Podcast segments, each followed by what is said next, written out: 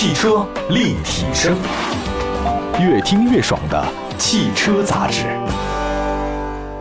各位大家好，欢迎大家关注本期的汽车立体声啊！我们这个节目呢，在全国两百多城市呢落地播出，线上线下都能收听得到。也希望大家可以关注一下我们的官方微信、微博平台啊，都是汽车立体声，转载啊、点赞什么的，我们都是非常欢迎的啊。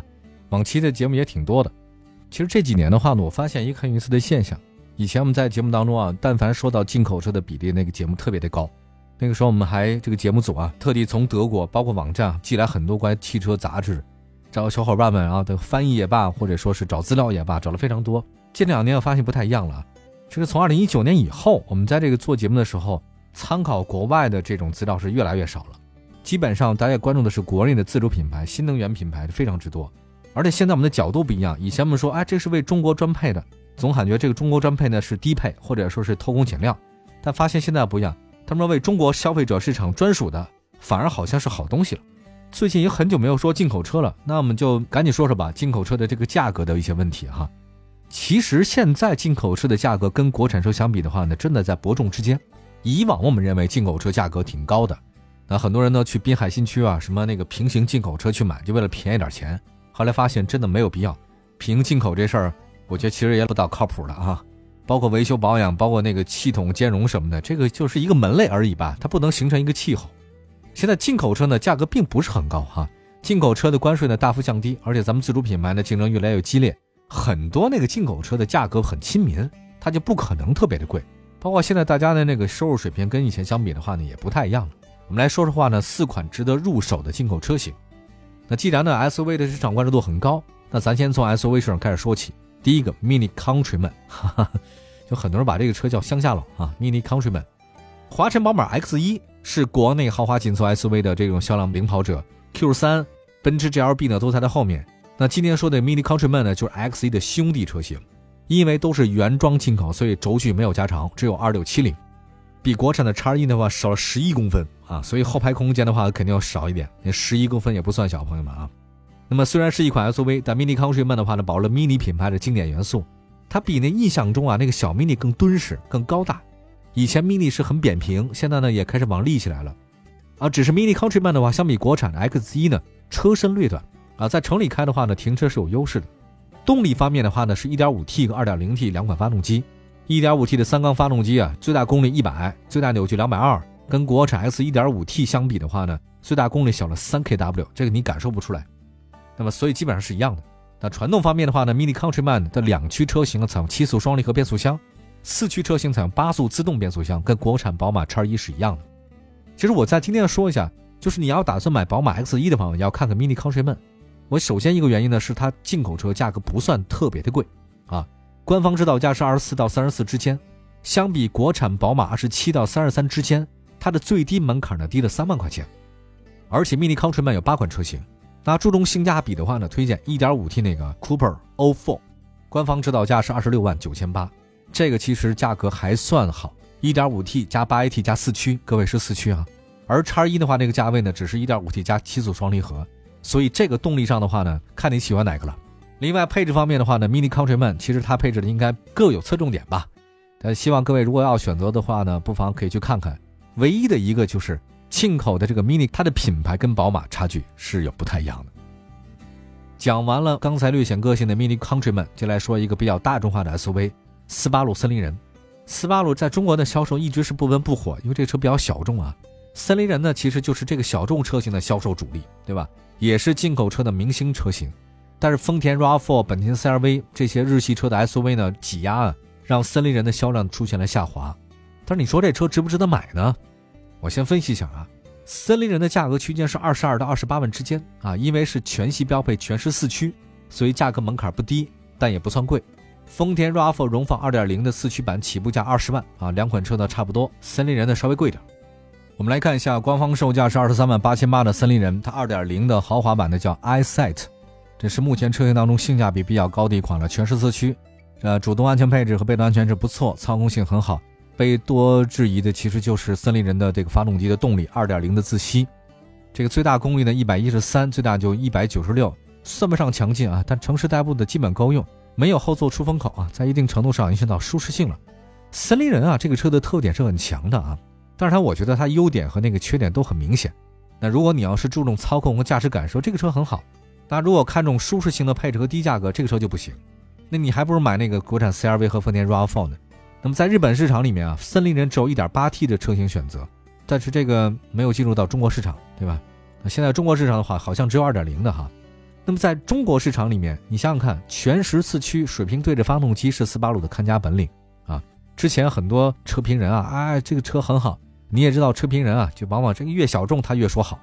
但实际上这个好不好呢，真的是硬币的两面，没有绝对的好和不好，就跟人一样，就你觉得他是个坏人，实际上在他们家人他是好人，对吧？他们家呢对他自己的老婆不好，对他老公不好，可在外面的话，但真的大家都说他好，这个你怎么讲？所以这个车就是这样。四八五呢有很多不太为人知的一面，比如说前段时间我记得我们在汽车立体声做过一期节目嘛，就是汽车召回，特地说到了四八五两款进口车型 X V 和森林人一次性发布两条召回公告，质量缺陷的话呢是不太一样的，但是设计的车型是一样。你想想看，这个其实是不太好的，就说四八五呢是神车级的存在，但是很多质量方面有不足，要不断的完善。而且别忘了四八五呢是富士重工没错，但是被丰田收了，丰田持股比例超过 百分之二十。 其实在零五年丰田就收了四八五 百分之八点五 的股份，之后的话呢一直在不断的各种增持，所以四八五呢实际上是丰田的控股公司，对吧？但是有个问题，四八五丰田是收了它了，但四八五本身的那帮人呢是不太愿意被丰田收，所以导致双方的融合很不好。四八五的现在它更新换代车型太慢了，我觉得它走小众路线是没办法，谁想走小众路线，对不对？如果能受欢迎的话，大家肯定很愿意嘛。好吧，我们先说到这边吧，仁者见仁，智者见智啊。我们再来说另外几款车型，休息一下，马上回来。汽车立体声，继续回到节目当中。您现在关注到的是汽车立体声，官方微信微博平台呢，各位同名搜索一下找到我们啊。今天跟大家说的是比较有意思的几款进口车型啊，刚才我说了一下四八五啊，另外呢也刚才说了第一款车啊，大家比较喜欢的 Mini Countryman 是新款的啊。那接下来的话呢，再说说这个雷克萨斯吧。前面我觉得刚才说的两款车 S U V 呢是相对小众一点，接下来的话呢，这个中级车呢是明星车，月销一万啊，这个就是雷克萨斯 E S。 雷克萨斯 E S 目前是他们历史上最成功、销量最高的车型之一。一九八九年第一代是 E S 面世啊，现在雷克萨斯 E S 绝对是一种行政级别的优雅。我们在网络上看到很多网友啊吐槽雷克萨斯 E S 两百动力差，因为它只配备 二点零 自吸，但实际上呢，别忘了奔驰 C 二百 一点五 T 的最大功率啊跟它差不多所以你这个怎么想，有的时候我们是先入为主，就认为自吸的它这个动力肯定不好，不如涡轮增压，但真的不一样啊。你是先觉得不好你才觉得不好呢，还是他这个人真的不好你才发现他不好呢？这差别非常之大。那价格不贵啊，配置丰富是它这个吸引人的地方，当然这个价格也分人，我觉得它就挺贵的。官方售价二十九万的 E S 两百，这个标配还是挺多的，非常多的东西啊，配置不少，在国产的 A 四 L、C 级上面都要额外选装。呃，另外呢还有一个国产宝马三系啊，只有官方售价的四十万九千九那个 三三零 L X Driver M 运动套装是标配，但实际上雷克萨斯很多地方它都有。哎呀，所以我觉得相对来讲雷克萨斯也知道我不是像 B B A 那种品牌，但是呢配置高一点吧，相对来讲在二线豪华车品牌当中啊它就有优势了。在预算范围之内选择合适的爱车，我觉得这个其实是很多人的选车标准，你不能超过你自己的选择范围。那么 E S 两百 呢，对预算三十万以内的消费者来讲还是可以的，主动安全配置很丰富，舒适性配置不差，是原装进口车，如果你对它的动力没有太多要求的话呢，完全可以。雷克萨斯 E 两百 算是合格，而且成本很有优势，它维修保养几年内都是可以免费修的。接下来呢再说另外一个车型奥迪 S 四 了啊，要跟刚才的雷克萨斯那个 E S 两百 相比的话呢，奥迪的 S 四 啊就好像有点盖板了，这个车呢太低调了。